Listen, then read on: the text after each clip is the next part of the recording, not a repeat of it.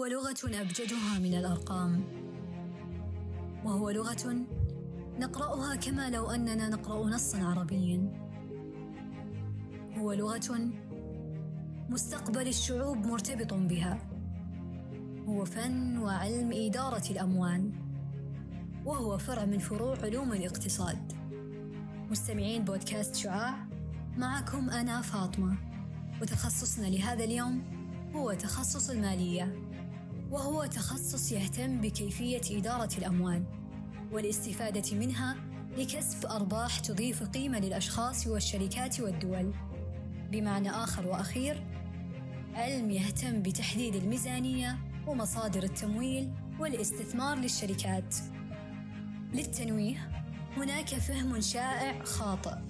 يقال أن المالية هي المحاسبة. وإنها تعتمد فقط على الأرقام والحسابات المعقدة. ولكن الحقيقة هي عكس ذلك تماما. فهي تحتاج فقط للعمليات الحسابية الأساسية.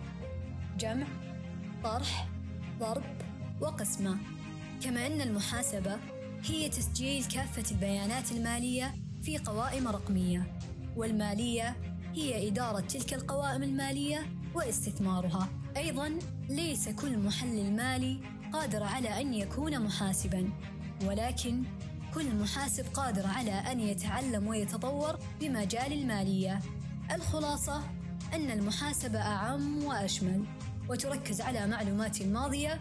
أما المالية تركز على معلومات حاضرة ومستقبلية. أما عن الدراسة في هذا المجال تختلف من جامعة إلى أخرى. والدراسة بجامعة الملك فيصل لتخصص علوم الماليه تكون لمدة أربع سنوات باللغة العربية حاليا. ولكي تتميز بهذا التخصص تحتاج إلى عدة أمور.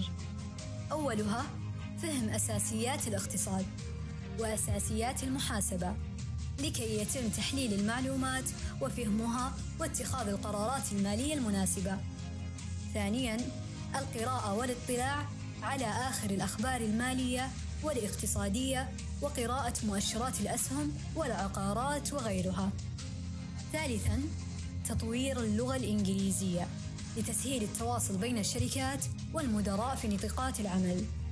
وأخيراً دعم مجالك وشهادتك الجامعية بعدد من الدورات والمهارات والشهادات المهنية أيضاً. وبإمكانك الاستفادة من هيئة الأكاديمية المالية وأبسطها شهاداتها MC1 تشريعات وقواعد الأوراق المالية. أما عن مجالات العمل المالية فقطاعاتها عديدة أذكر منها على سبيل التعداد لا الحصر الوزارات الشركات الخاصة والعامة البنوك البورصة شركات التأمين الهيئات الحكومية كهيئة سوق المال وغيرها وبالنسبة للمسميات الوظيفية مخطط مالي محلل مالي مدير مخاطر مدير استثمار مدير محافظة استثمارية تمويل الشركات محلل أسهم وغيرها وغيرها الكثير. يعتبر هذا التخصص متوافق مع رؤية 2030 التي تشمل الاستثمار الجيد بعدة مجالات وعدم الاعتماد على النفط كمصدر دخل وحيد. ختاما لا تضيع هذا العمر هباء منثورا.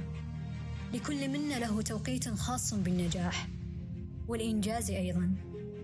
وتذكر دائما إن لم تركض في فسحة العشرين ففي أي أزقة الأربعين ستفعل. ولدة الإنجاز تكمن في مواجهة الخيارات الصعبة.